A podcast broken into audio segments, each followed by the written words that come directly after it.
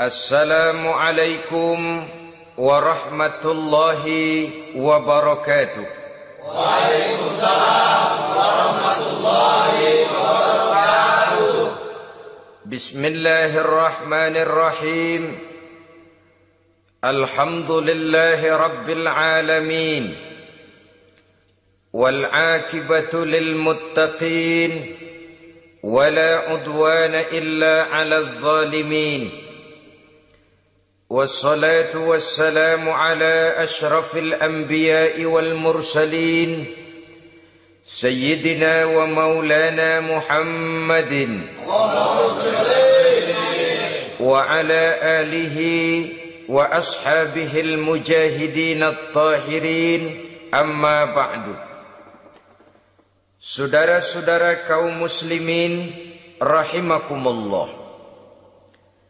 Salah satu kelebihan makhluk bernama manusia yaitu bahwa Allah Subhanahu wa taala menghiasi hidup manusia ini dengan syahwat atau yang lazimnya kita sebut sebagai hawa nafsu.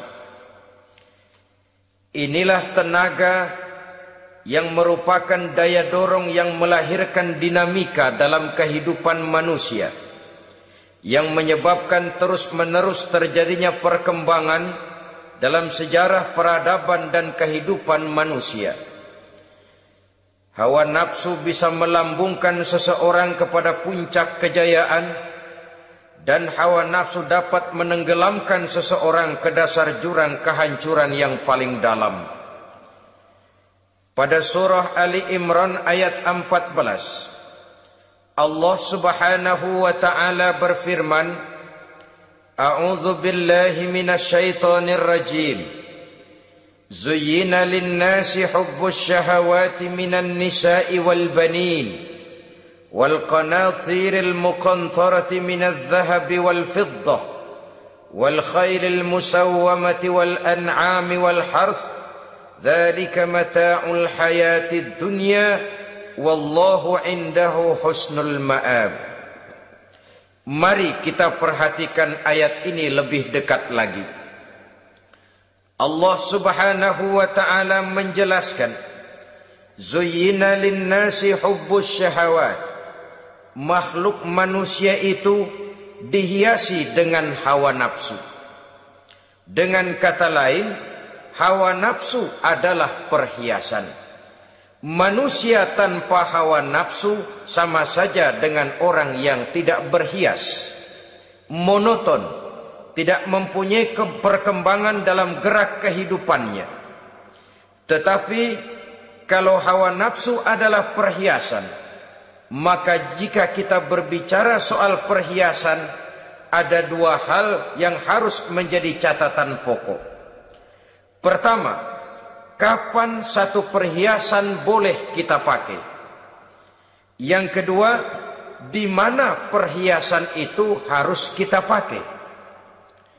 Kalau saudara berdandan rapi, pakai sepatu dengan kaos kaki, celana, jas, pakai dasi segala macam, tapi itu saudara lakukan pada saat saudara akan pergi ke WC, maka saudara sudah memakai perhiasan tidak pada waktu yang tepat.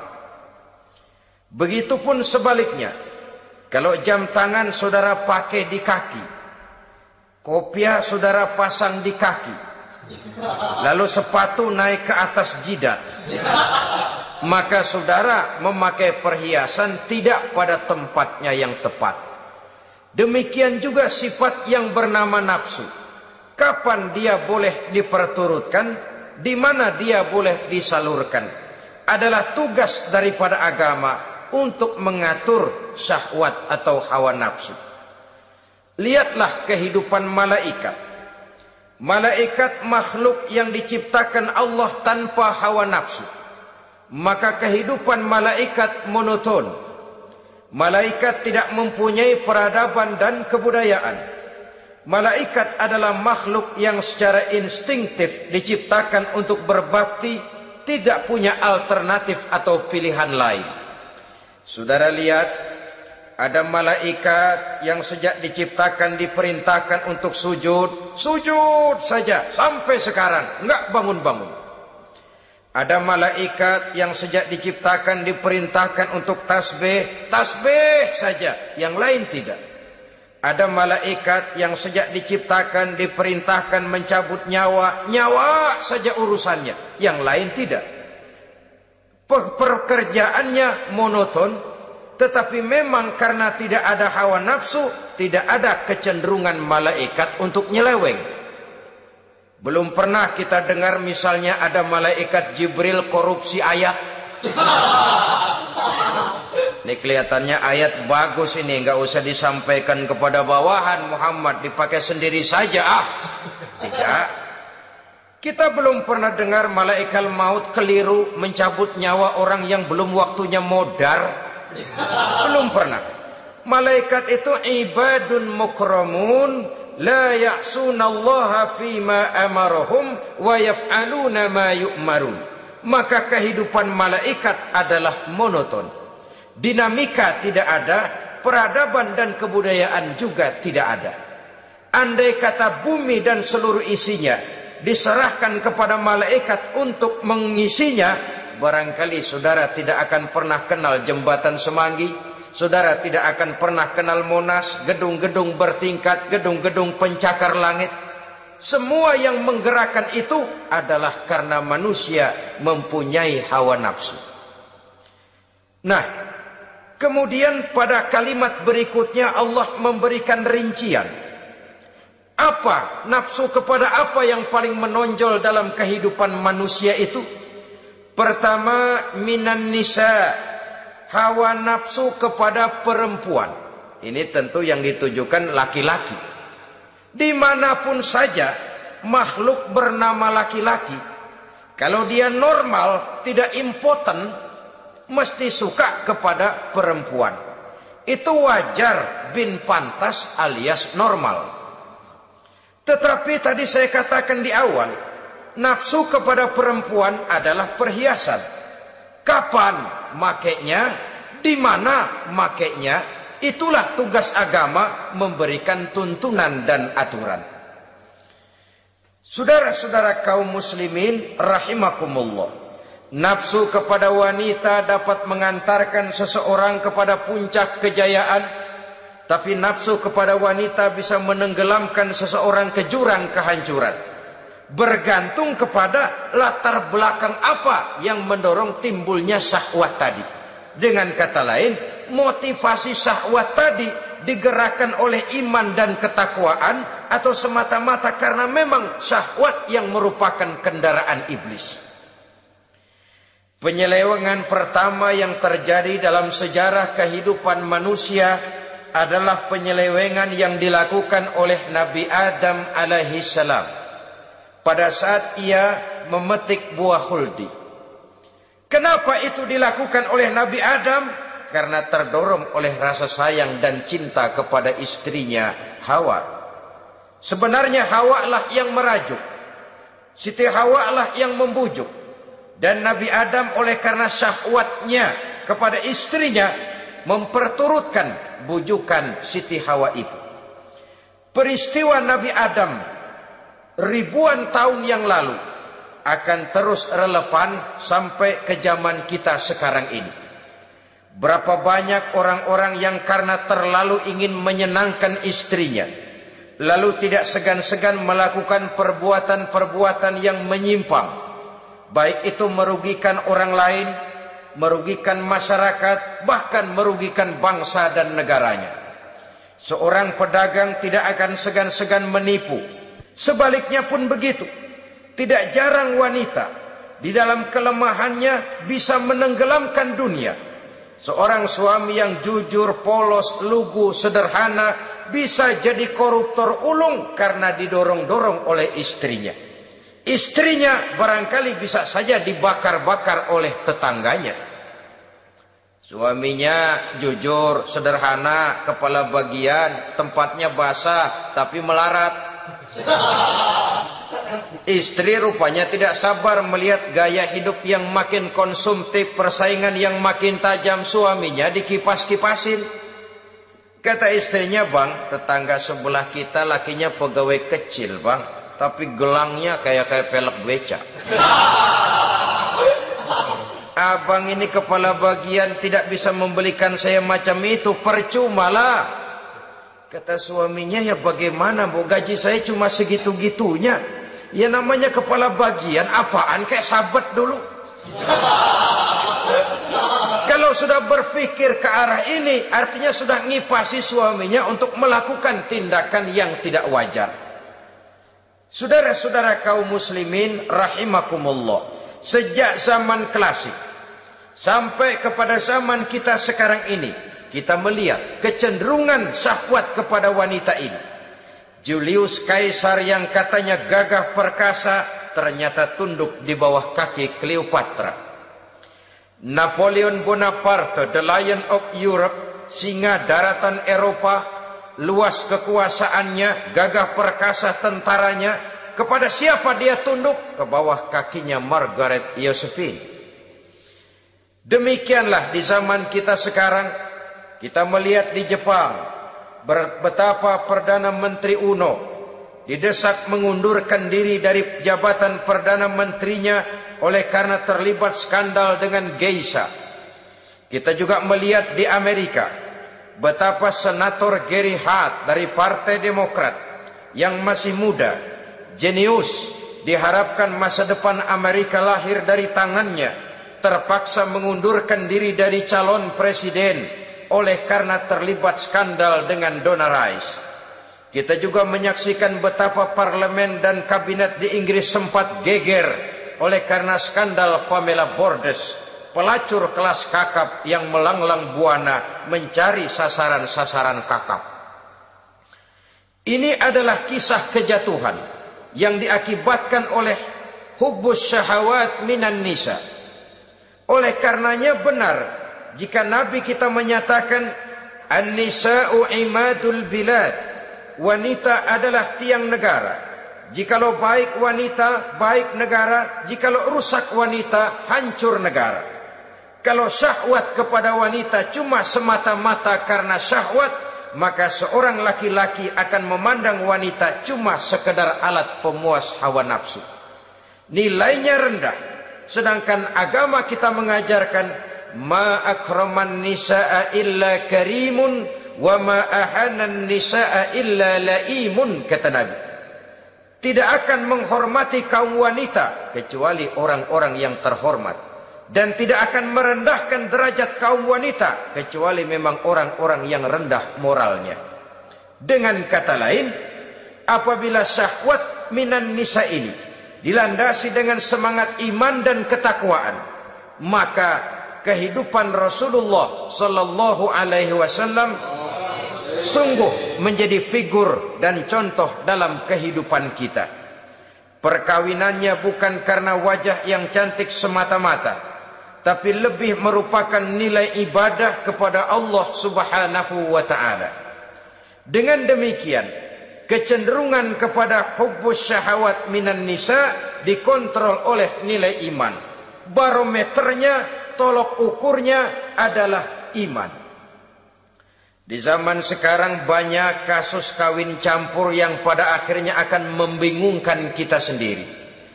Padahal Al-Quran secara jelas dan tegas memberikan bimbingan. Orang itu kalau sudah kata Imam Syafi'i, wa ainur ridho an kulli aibin kalilatun kama anna aina suhti tubdil masawiya.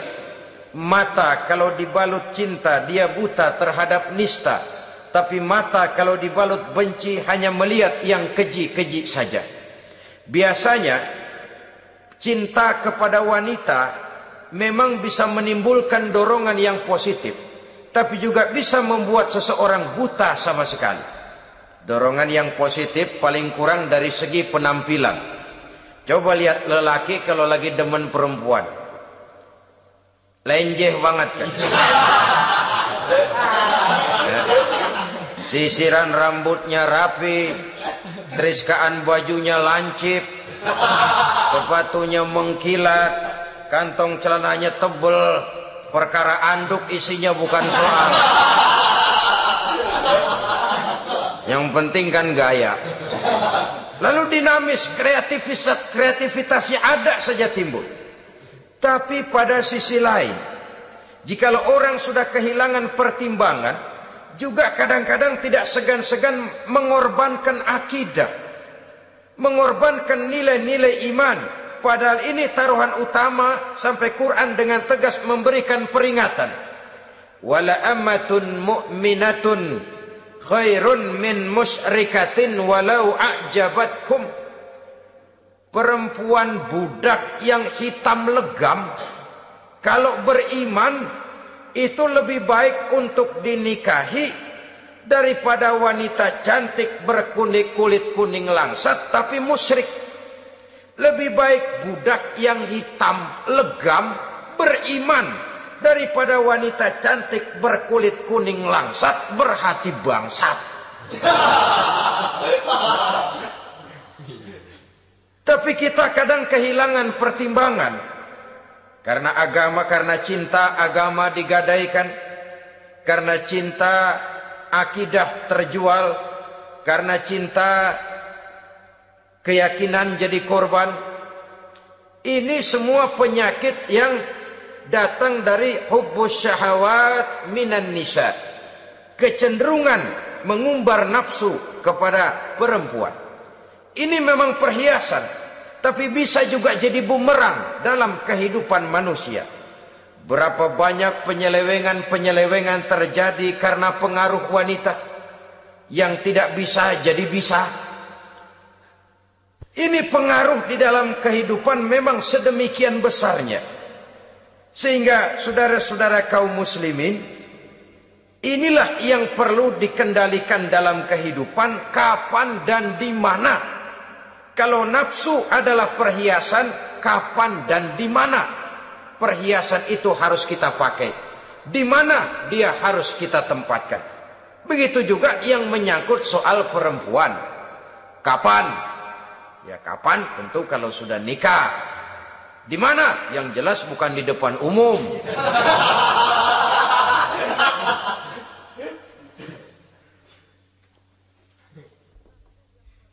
Ini nafsu yang pertama, minan nisa. Yang kedua, wal banin. Dihiasi juga manusia dengan kecintaan kepada banin. Makna banin di sini ay al aulad, anak-anak laki. Kenapa disebut banin? Anak-anak laki. Karena pertama, sering anak laki itu lebih jadi kebanggaan buat orang tuanya ketimbang anak perempuan. Sebabnya apa? Pertama faktor nasab. Silsilah lebih kuat kepada laki-laki ketimbang perempuan. Yang kedua faktor cita-cita. Orang tua kalau punya anak laki-laki cita-citanya panjang. Nak kau nanti jadi dokter ya nak jadi insinyur ya, nak jadi pilot ya, nak jadi pengusaha ya, nak jadi presiden ya. Tapi kalau dia punya anak perempuan paling ya nak mudah-mudahan nanti kamu dapat jodoh orang baik nak, dapat jodoh orang soleh. Saudara-saudara, yang ketiga anak perempuan itu kalau sudah berkeluarga biasanya pindah kepada lingkungan keluarga lain. Sehingga orang berkata, punya anak perempuan banyak sebenarnya seperti agen. Artinya, artinya ada yang mau bawa, kan begitu. Ada yang minta, ambil. Ada yang berminat, buntel. Paling-paling dia nengokin orang tuanya ya lebaran. Ya syukur kalau sebulan sekali atau seminggu sekali. Tapi minimnya kan lebaran. Dengan demikian dari garis nasab ini lebih kuat al-banin ketimbang al-banat. Manusia dihiasi dengan kecintaan kepada anak-anak. Sering karena terlalu cinta kepada anak kita menjerumuskan anak. Terlalu sayang kepada anak segala maunya kita perturutkan tanpa kendali dan kendala. Akhirnya sifat yang demikian itu malah mendorong anak untuk manja, tidak percaya kepada kemampuan yang dimilikinya, selalu mengandalkan kepada kebesaran, kemampuan daripada orang-orang yang dibanggakannya itu, dan dalam kondisi demikian kedewasaan dan tanggung jawabnya akan lambat berkembang. Maka Allah Subhanahu wa taala memperingatkan bahwa harta dan anak bisa menjadi fitnah. Dalam ayat lain Allah juga memperingatkan, "Ya ayyuhalladzina amanu la tulhikum amwalukum wa auladukum an dzikrillah." Wahai orang-orang yang beriman, jangan sampai hartamu dan anak-anakmu memalingkan kamu daripada mengingat Allah. Jangan sampai kesibukanmu kepada anak dan harta benda menyebabkan kamu sampai lupa mengingat Allah Subhanahu wa taala. Berapa banyak manusia yang tenggelam dengan melupakan Allah, jauh dari agama, jauh dari tuntunan syariat, oleh karena disibukkan oleh persoalan anak dan persoalan harta benda. Maka satu-satunya jalan jikalau kita tidak ingin anak kita sampai memalingkan kita daripada mengingat Allah, nilai-nilai keimanan harus ditanamkan kepada mereka sedini mungkin. Dengan bekal ini, maka mereka anak-anak kita insya Allah tidak akan membuat kita orang-orang tua ini berpaling daripada mengingat Allah, berpaling daripada kehidupan beragama. Memang karena anaklah kita orang tua peras keringat banting tulang, pergi pagi pulang sore cari nafkah. Karena anaklah kita orang tua kepala jadi kaki, kaki jadi kepala. Asal mereka bisa menikmati hari depan yang lebih baik dari yang kita nikmati sekarang ini. Tapi berapa banyak juga orang-orang tua yang tidak sadar akan amanah berupa anak ini. Mereka lalai, mereka bersikap masa bodoh, padahal tidak akan ada yang tidak dipertanggungjawabkan di hadapan Allah Subhanahu wa taala. Orang tua bisa mendapat pensiunan pahala kalau anaknya tumbuh menjadi anak yang soleh. Tetapi orang tua pun bisa saja masuk neraka karena anaknya menjadi anak yang kurang ajar dan orang tuanya sama sekali tidak pernah memberikan pendidikan yang sebagaimana mestinya. Saudara-saudara kaum muslimin rahimakumullah. Kita tentu berharap memperoleh pensiunan pahala dan bukan mendapat tambahan dosa dari kekurang ajaran anak-anak kita akibat kita sebagai orang tuanya tidak pernah mau mendidik mereka. Dalam hadis ada diriwayatkan ada anak kurang ajar sembahyang tidak puasa ibadah tidak kenal Allah tidak beriman pun tidak dosa kelewat banyak kejahatan berkarat. Di akhirat nanti disidang dia. Ditanya kamu kenal siapa Tuhanmu? Tidak kamu tahu siapa nabimu? Tidak. Kitab sucimu apa? Tidak tahu. Kiblatmu di mana? Tidak ada. Kamu sholat? Tidak pernah. Kamu puasa? Tidak pernah. Wah, kalau begitu kamu rusak sekali. Kamu neraka. Anak ini mengajukan protes. Saya menuntut keadilan. Benar saya tidak kenal siapa Tuhan saya. Saya tidak tahu apa kitab suci saya. Saya tidak pernah mendirikan solat. Tidak pernah melaksanakan puasa. Pendeknya tidak ibadah dan tidak iman. Tapi semua itu terjadi. Sebab-sebabnya tidak lain karena orang tua saya tidak pernah mendidik dan mengajarkan saya. Orang tua saya tidak pernah mengarahkan saya ke jalan itu. Sampailah saya seperti keadaan yang sekarang ini. Orang tua saya enak-enakan ngaji, saya teler diantepin aja. Orang tua saya memegang kitab, saya megang botol. Dia tahu, dia diam saja. Dia tahu dan dia tidak memberikan peringatan. Karena orang tua saya lah, maka saya jadi seperti sekarang ini. Kalau saya harus masuk ke dalam neraka, saya menuntut keadilan agar orang tua saya juga ikut bersama saya gabung ke dalam neraka. Orang tuanya yang baik-baik dipanggil, sudah mau berangkat ke sorga nih orang tua, dipanggil, "Entar dulu Mas, ini dulu." Mau ke mana gancang banget? Surga pak, nanti dulu urusan belum beres. Ini benar anakmu ini. Dilihat anaknya, iya, iya anak saya ini. Waktu di dunia nggak pernah diajarin ngaji, nggak pernah. Sampai dia nggak kenal Tuhannya, nggak kenal nabinya, nggak kenal kiblatnya, nggak kenal kitabnya.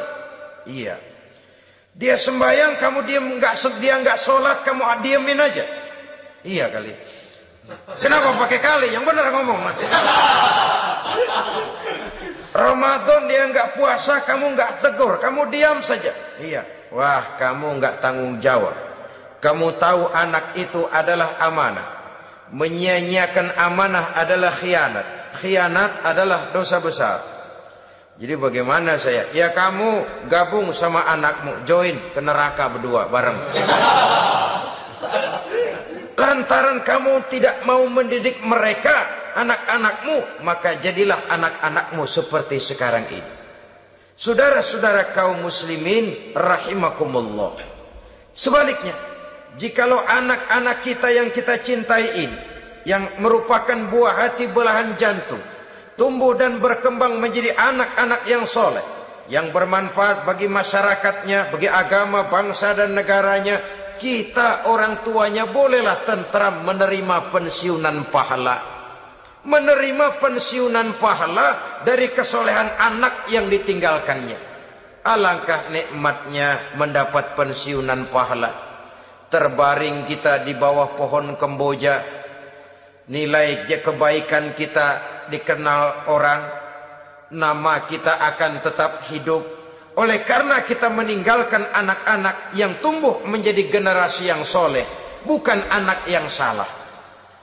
Oleh karenanya, kecintaan kepada anak jangan sampai membuat kita lalai dari mengarahkan mereka kepada kehidupan beragama.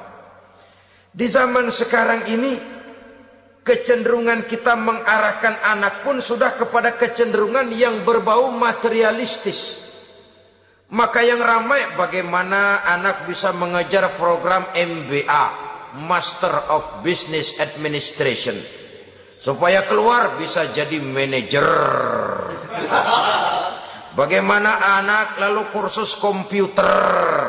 Supaya keluar menjadi tenaga yang canggih di bidang komputer. Ya, kalau dia perempuan cantik, bagaimana dia bisa masuk akademi sekretaris and management supaya bisa jadi sekretaris? Atau bagaimana dia bisa masuk sekolah nyanyi supaya nanti jadi penyanyi dengan tarik suara uang lalu mengalir ke dalam kocek jutaan nilainya. Maka yang ramai pun hal-hal yang semacam itu. Dalam pada itu pengajian kursus-kursus keagamaan, studi-studi klub yang membicarakan masalah-masalah agama, ramainya kadang-kadang kalau bulan Ramadan, nah dianggap training center. Ya lumayan daripada tidak sama sekali mah lumayan. Tapi dengan demikian ini kan merupakan bagian terpokok dari kehidupan manusia. Alangkah idealnya jika dia mengantongi gelar MBA Master of Business Administration tapi punya nilai iman yang tangguh ahli komputer tapi punya keyakinan beragama yang mantap dan ini harus ditanamkan lebih dahulu sebelum dia menguasai disiplin ilmu yang lainnya Saudara-saudara kaum muslimin rahimakumullah Kecintaan kepada anak-anak sering mendorong seseorang untuk menimbulkan sifat nepotisme. Segalanya serba garis keturunan. Sejak ia jalur birokrasi sampai ke dalam kehidupan sehari-hari, nepotisme ini bisa terlihat. Orang kehilangan kondisi objektivitasnya. Mampu atau tidak, soal lain. Bidangnya atau tidak, bukan soal. Yang penting masih ada hubungan keturunan maka timbullah tumpang tindih untuk sesuatu pekerjaan yang tidak sesuai dengan kemampuan dan keahliannya. Di desa-desa kita melihat masjid, ketua masjid bapaknya, bendahara anaknya, sekretaris mantunya, Bilal besannya, kol beduk engkongnya. Pokoknya asal masih ada garis keturunan masuk, tidak minggir. Ini pada akhirnya kurang menciptakan pemerataan kesempatan. Iyalah kalau profesinya, tapi kan jarang yang demikian itu. Kita boleh cinta kepada anak-anak kita, tapi jangan lalu mempergunakan posisi yang kebetulan kita gunakan untuk menempatkan anak-anak kita lebih dari kemampuan yang mereka miliki nepotisme yang lahir. Sehingga ini bukan saja tidak mendidik tapi mengakibatkan terjadinya tumpang tindih. Tidak lagi berprinsip the right man on the right job. Bahwa orang harus ditempatkan sesuai dengan keahliannya. Tapi kita sudah berpikir subjektif. Ahli atau tidak ahli asal masih berbau keturunan. Ayo silakan. Nepotisme yang akan lahir. Oleh karenanya Mencintai anak adalah sesuatu yang merupakan perhiasan di dalam kehidupan. Wajar tetapi harus kita menempatkannya sesuai dengan semestinya. Ini yang kedua. Yang ketiga, nafsu yang menghiasi hidup manusia itu adalah nafsu kepada wal qanatiril muqantarati minadh dhahabi wal fiddah Al-qantarah ay al-malul kathir. Kecintaan, kesenangan, nafsu kepada harta benda yang banyak daripada emas dan perak. Ini tentu sesuai dengan situasi dan kondisi. Kecintaan untuk mengumpulkan harta benda yang sebanyak-banyaknya. Baik itu berupa emas, baik itu berupa perak. Ini cuma penyebutan beberapa jenis dari kecenderungan manusia kepada harta benda.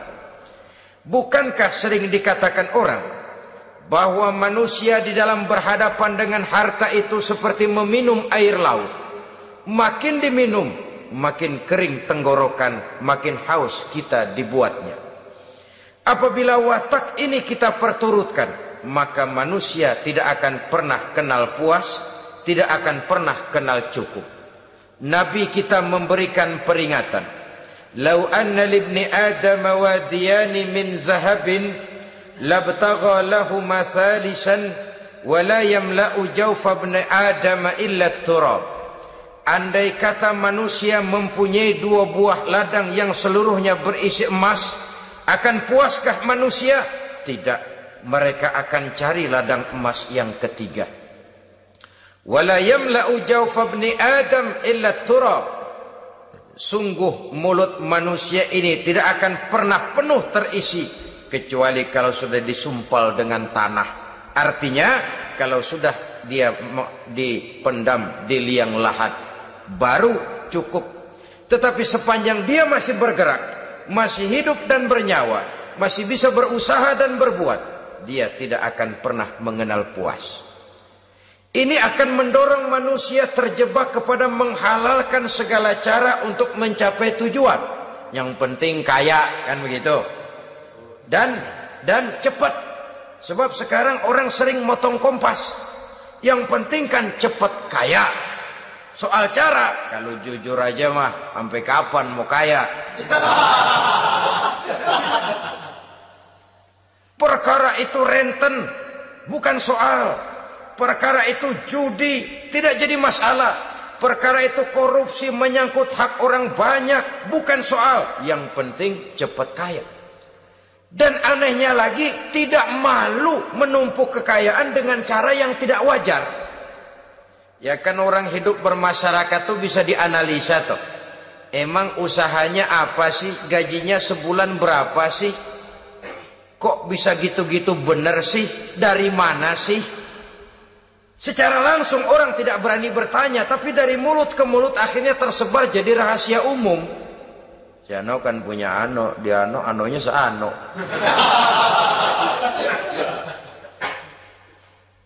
Ini bisa jadi bahan pertanyaan dalam kehidupan. Akhirnya jadi gunjingan. Orang sudah tidak terlalu peduli dari mana kekayaan itu diperoleh. Yang penting kaya. Dengan menghalalkan segala macam cara. Terjebaklah ke dalam cara-cara mafia. Terjebaklah ke dalam cara-cara yang tidak wajar, tidak bijaksana. Memperkuat klik, clean. Dengan menghantam yang lain. Saudara-saudara kaum muslimin rahimakumullah bahwa manusia punya nafsu ingin kaya itu boleh boleh agama memberikan tuntunan memberikan aturan. Tidak hanya sekedar asal kaya tidak hanya sekedar asal banyak harta. Malahan hadis menyatakan kalau saudara diberikan umur panjang pertanyaan akhirat cuma satu kok. Umurmu kau habiskan di mana? Kalau saudara diberikan amanah berupa ilmu pengetahuan, pertanyaan akhirat juga cuma satu kok. Ilmumu kau amalkan untuk apa? Tapi kalau kita diberikan amanah berupa harta benda, pertanyaan akhirat itu dua. Min aina iktasabahu wa fima anfaqahu. Dari mana hartamu kau dapat, ke mana hartamu kau belanjakan. Dari mananya ditanya, ke mananya juga ditanya. Depan belakang ditanya. Dan kalau mempergunakan harta untuk kesenangan syahwat, orang berani bukan main. Tapi kalau untuk kepentingan agama yang hakikatnya untuk kepentingan dirinya sendiri, berat seperti nyabut bambu dari ujung. Orang kalau menyumbang masjid 100 ribu, itu kan zohirnya memberikan panitia masjid. Tapi hakikatnya kan dia nabung buat dirinya sendiri. Seolah-olah dia cuma berkata, Pak, tolong saya titip 100 ribu. Ini untuk kepentingan saya di akhirat nanti. Silahkan uangnya mau dibelikan semen, pasir, kaca, pintu, jendela. Silahkan. Saya cuma titip ini untuk saya di akhirat nanti. 100 ribu Pak. Zohirnya dia memberikan kepada panitia masjid, madrasah, pesantren, yatim piatu.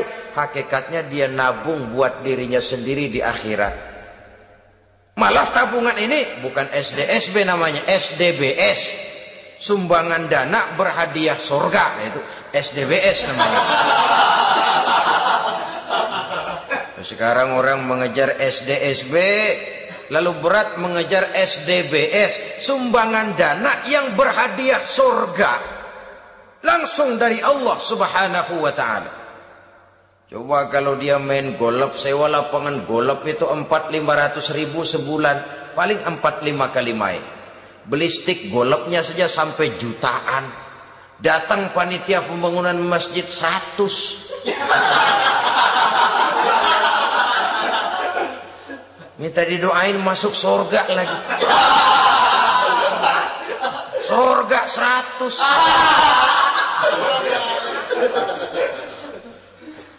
Saudara-saudara kaum muslimin rahimakumullah. Kecintaan kepada harta benda yang banyak. Baik berupa emas, berupa perak. Mendorong orang untuk berlomba-lomba yang Allah peringatkan dalam Al-Quran. Al-Hakumut Takathur hatta zurtumul maqabir kamu telah lalai akibat kamu berlomba-lomba memperbanyak materi dunia hatta zurtumul maqabir sampai kamu dekat masuk ke liang kubur baru rupanya sadar bahwa perlombaan ini tidak akan pernah sampai ke garis finish. Betapapun jauhnya rally Paris Dakar garis finishnya ada. Betapapun hebatnya medan yang ditempuh buasnya gurun pasir Afrika garis finishnya pasti ada itu kan rally yang terbuas di dunia katanya. Paris Dakar. Tapi garis finishnya ada. Namun jikalau kita berlomba memperbanyak harta kita tidak akan pernah sampai ke garis finish. Yang kecil-kecilan aja dah. Kalau orang ditanya kamu kenapa sih belum mau sembahyang? Ya bagaimana mau sembahyang pak? Tinggal di Jakarta masih kontrak Saban habis tahun diubur-ubur yang punya rumah. Ah kalau punya rumah sendiri walaupun kecil-kecilan saya mau ibadah pak. Ya diberikan rezeki oleh Allah bisa bikin rumah walaupun kecil-kecilan. Belum juga mau sembahyang. Kok belum juga sembahyang? Iya pak rumah emang udah punya sendiri cuman kecil pak. Atasnya atap kalau hujan aja bocor. Ah, kalau bisa bikin rumah yang permanen, Pak. Tenang, saya ibadah, sembahyang saya rajin. Iyalah, diberikan rezeki, bisa bikin rumah permanen. Bagus rumahnya. Lain lagi. Iya, rumah sudah permanen, tembok, kubin. Cuman isinya belum ada, Pak, perabotannya. Duh. Kalau punya peralatan rumah tangga yang memadai, tenang, saya ibadah. Diberikan juga rezeki bisa beli perabotan rumah tangga yang lumayan. Di atas tehelnya sudah pakai karpet, mebelnya spaghetti, tempat tidurnya alga spring bed dan lopilo, ada kulkas, ada TV, di sebelah TV ada kunci mobil. Kuncinya mobilnya.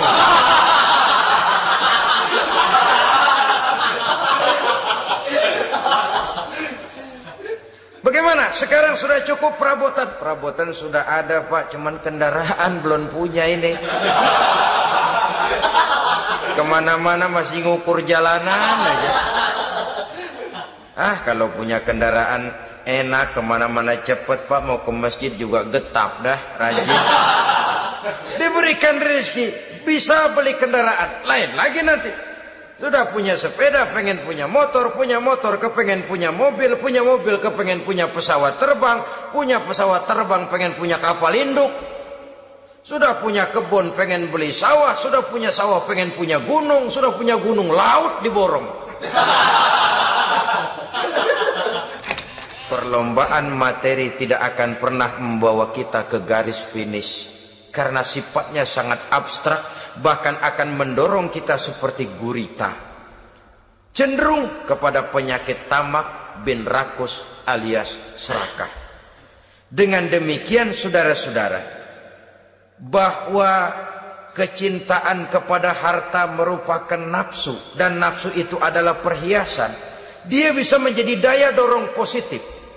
Kalau dalam upaya memperoleh harta itu kita tidak akan keluar dari tujuan keridhaan Allah. Saya cari nafkah, tapi yang Allah ridho. Saya ingin kaya, tapi dengan cara yang Allah ridho. Ini kunci yang akan menyelamatkan kita manusia dari perangkap menghalalkan segala cara. Ini yang ketiga. Yang keempat, dihiasi manusia itu dengan nafsu kepada wal khailil musawwamah. Kuda yang bagus, kendaraan yang bagus, kuda yang terpelihara. Al-Musawwama ada yang mentafsirkan ar-ra'iyah. Ar-ra'iyah itu yang digembalai, binatang ternak kuda yang digembalai atau kuda yang diikat. Artinya kalau dulu kan yang namanya tuan-tuan tanah itu baru dibilang bejeger kalau ke mana-mana naik kuda. Ah jet set zaman dulu itu. Itu udah kelompok jet set itu kendaraan. Kalau sekarang baby benda dulu mah kuda band.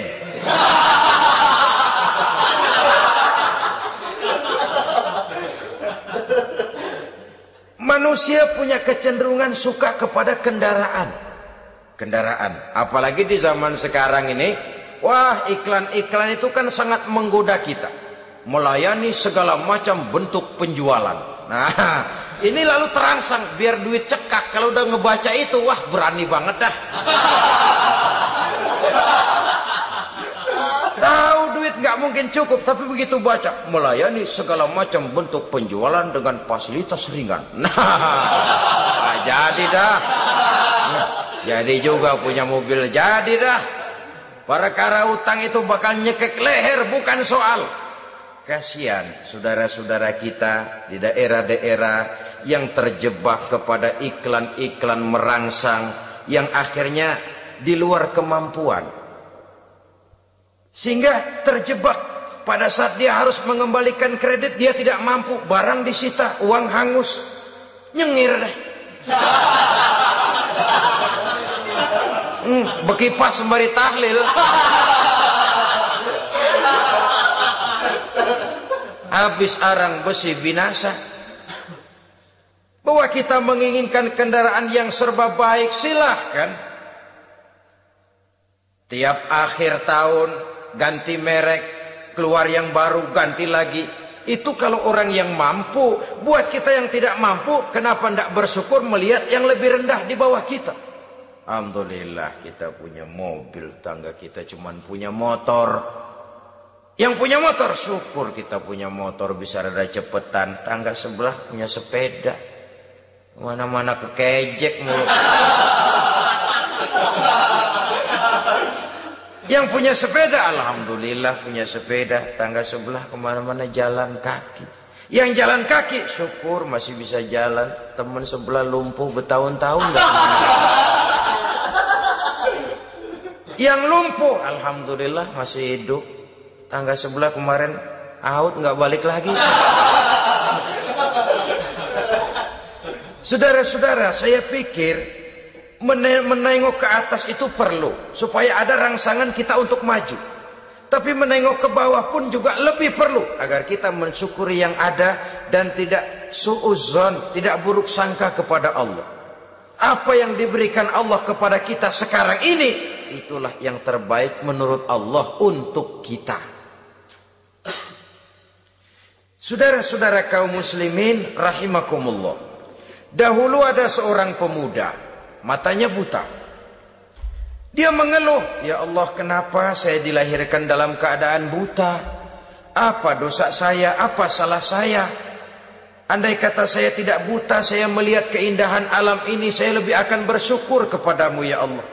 Nah, sudah dia berburuk sangka kepada Allah. Satu hari ini Raja Baduy di pedalaman mengerahkan tentaranya menculik anak-anak muda. Ini Raja Baduy ini kanibal, artinya suka makan daging manusia. Anak-anak muda ini diculik. Yang masih muda-muda ya, kalau kambing kambing muda itu kan di sop rada sedap. Rupanya ini Raja kanibal ini begitu. Anak-anak muda termasuk ya pemuda yang buta tadi itu kena culik. Ya sudah diculik di rawatlah di istana raja ini. Diberikan pakaian bagus, dikasih makan serba enak. Sebab apa? Supaya badannya gemuk. Setelah gemuk nanti dipotong di sop legit. Sudah, kerjanya cuma makan, tidur, makan, tidur, fasilitas nikmat, tidur enak. Dah, dah giliran dapat satu bulan dua bulan kemudian ketika mau diambil anak-anak muda ini raja sendiri yang milih mana yang disop duluan nih. Sampai giliran anak muda yang buta ini raja geleng kepala. Yang begini mau buta dagingnya nggak enak. Ini satu satu lepas saja lepas. Saya mau makan daging orang buta. Lepas saja Pulang ini anak muda, hat batinnya bersyukur, sujud syukur ya Allah. Katanya untung saya buta. Coba kalau saya nggak buta udah habis saya disop. Dua bulan yang lalu dia mengeluh, ya Allah kenapa saya dilahirkan dalam keadaan buta. Sekarang dalam pulang ke rumah, perjalanan menuju ke rumah dia berkata, Alhamdulillah, andai kata saya tidak buta, habis badan saya disop oleh raja yang kanibal tadi itu. Saudara-saudara kaum muslimin rahimakumullah. Jadi dengan demikian pola hidup yang konsumtif sesungguhnya sangat tidak mendidik apabila dilatar belakangi oleh kemampuan yang tidak menunjang. Dengan demikian setidaknya mendidik orang untuk berhayal. Anak-anak muda sama merek mobil ngerti banget dah. Punya kagak? Ini BMW model terakhir nih. Nih, kemarin gue ngeliat di sana gue megang. Megang rame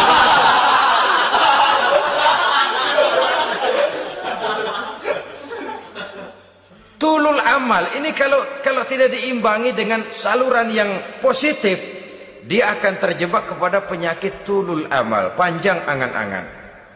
Baiklah ya, wal khailil musawwama. Yang keempat, yang kelima maksud saya, wal an'am, cinta kepada binatang ternak. Manusia ini kan punya kecenderungan macam-macam setelah rumahnya bagus, hartanya banyak, kendaraannya cukup, ingin beternak. Jadilah peternak. Ini kecenderungan manusia, wajar saja sepanjang didapat dan dilakukan dengan cara-cara yang wajar. Wal harus dan tumbuh-tumbuhan, bertani, bersawah, berladang, itu merupakan kecenderungan daripada manusia. Keseluruhan itu kata Allah Kecintaan kepada wanita, kepada anak, kepada harta benda, kepada kendaraan, kepada binatang ternak, kepada tumbuh-tumbuhan. Zalika semua itu mata'ul hayatid dunia merupakan kesenangan hidup dunia. Berapa lama kesenangan hidup dunia? Sebentar, seumur manusia. Seumur manusia. Bahkan kadang-kadang pada saat dia masih hidup pun orang tidak sepenuhnya sempat menikmati kesenangan hidup dunia. Apabila ajal datang, selesailah kehidupan dunia sampai di situ. Orang-orang kafir buat mereka surganya di dunia ini. Bila kehidupan di dunia selesai, selesailah sudah surganya sampai di situ. Kesemua itu janji kata Allah merupakan kesenangan daripada kehidupan di dunia. Wallahu indahu husnul ma'ab dan Allah mempunyai tempat kembali yang sangat baik. Nah, setelah Allah menjelaskan semua itu, pada ayat yang ke-15 Allah memberikan jalan keluarnya. Memperturutkan nafsu kepada wanita, anak-anak, harta benda, kendaraan, binatang ternak. Bijaksanakah itu? Dalam ayat ke-15 surah Ali Imran ini, Allah memberikan penjelasan tuntas. Qul a'unabbi'ukum bi khairim min zalikum. Katakan kepada mereka Muhammad, maukah kamu aku beri kabar yang lebih baik dari semua itu? Lebih baik daripada kesenanganmu kepada wanita, kepada anak-anak, kepada harta benda, kepada kendaraan dan sebagainya. Mau kamu aku beritahu yang lebih baik daripada semua itu? Jawaban tentu mau. Kalimatnya bukan ukhbirukum, aunabbiukum. An-naba itu berita yang besar. Lain dengan al-khabar itu berita biasa saja. An-naba sehingga pembawa berita disebut nabi dari naba yang yanbi. Pembawa berita yang benar. A'unabbi'ukum maukah kau aku tunjukkan kepada satu berita yang benar-benar besar dan benar-benar lebih baik dari yang semua disebutkan tadi. Apa jalan keluarnya? Lillazina taqaw inda rabbihim jannatun tajri min tahtihal anhar. Bagi orang-orang yang bertakwa kepada Allah. Mereka akan mendapatkan surga yang di bawahnya mengalir sungai-sungai khalidina fiha mereka akan kekal di dalamnya wa azwajun mutahharah dan mereka mendapat istri-istri yang suci waridwanum minallah dan keridhaan daripada Allah Subhanahu wa taala. Kalau kamu hai orang-orang yang beriman, kalau kamu hai manusia menyangka bahwa nafsu kepada wanita, anak-anak, mengumpulkan harta benda, kendaraan yang menarik, binatang ternak dan tumbuh-tumbuhan itulah yang lebih baik untuk kesenangan dunia. Memang itu kesenangan dunia. Tapi nih, seolah-olah kata Allah, nih saya kasih tahu kamu, aku beritahu yang lebih baik dari semua itu. Apa? Takwa kepada Allah. Kecintaan kepada wanita. Kalau takwa dasarnya, orang nggak amburadul, nggak semrawut. Nggak pokoknya gue masal perempuan dan membuat terus. Tapi punya kaidah, punya norma. Demikian juga kepada anak-anaknya. Demikian juga kepada harta benda. Pokoknya asal harta mau halal mau haram tekuk terus deh. Semuanya dilandasi oleh takau lillazina takau oleh ketakwaan kepada Allah. Nah, ketakwaan ini akan menghasilkan apa? Inda rabbihim jannatun tajri min tahtihal anhar. Melahirkan menghasilkan surga yang di bawahnya mengalir sungai-sungai. Saudara-saudara kaum muslimin rahimakumullah. Jika kita menyangka bahwa wanita bisa memberikan kesenangan, iya kesenangan dunia. Jika kita menyangka bahwa harta benda bisa memberikan kesenangan, iya kesenangan dunia. Jika kita menyangka bahwa kendaraan bisa memberikan kesenangan, iya kesenangan dunia. Tapi kita tidak cuma ingin itu, kita ingin itu semua juga bisa membawa kesenangan akhirat. Caranya landasi dengan takwa. Kesenangan kepada wanita didasari dengan takwa. Maka jangan jadikan wanita cuma sekedar alat pemuas hawa nafsu. Kesenangan kepada anak-anak dilandasi dengan takwa, maka anak-anak diarahkan kepada jalan yang diridhoi Allah. Kesenangan kepada kendaraan dilandasi dengan takwa, maka kendaraannya selalu mengarah berjalan menuju jalan takwa, diridhoi oleh Allah Subhanahu wa taala. Kalau tidak, tuh mobil asal lempengan ancol gancang banget dah. Tapi giliran dihadapin ke masjid, mogok melulu Urusan ngaji ada aja halangannya tuh kendaraan. Tapi kalau untuk urusan maksiat ngebut benar-benar. Dilandasi dengan ketakwaan. Sehingga dengan demikian tidak hanya sekedar surga di dunia ini, tapi lebih-lebih di surga di akhirat nanti. Khalidina fiha kekal kalau dunia ini kan zilun zail, bayangan. Hari ini kita jaya, besok kita bangkrut. Siapa yang mau menghalangi? Hari ini kita melambung, besok kita nyungsep. Siapa yang bisa menarik? Tidak kekal, berubah, temporer, relatif. Di sana kebahagiaan yang dilandasi dengan takwa ini sudah surga kekal di dalamnya azwajun mutahharah mendapat istri-istri yang suci. Suci dalam arti belum pernah dijama orang lain. Suci dalam arti tidak pernah terkena halangan. Seperti men misalnya. Baik menstruasi atau mencret itu tidak. Azwajun mutoharo. Konon makna mutoharo ini ya artinya juga bisa selalu gadis. Bidadari itu. Selalu perawat. Tidak pernah janda, walaupun tiap hari dipakai, perawan terus.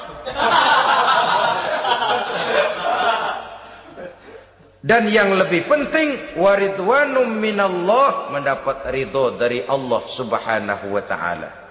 Jadi hawa nafsu dengan motivasi takwa itulah sesungguhnya yang dikehendaki oleh Ali Imran ayat 14 dan 15. Dengan demikian manusia dengan ketakwaannya mengendalikan hawa nafsu dan bukan malah dikendalikan oleh hawa nafsunya sehingga dengan demikian seluruh fasilitas yang dimilikinya baik itu berupa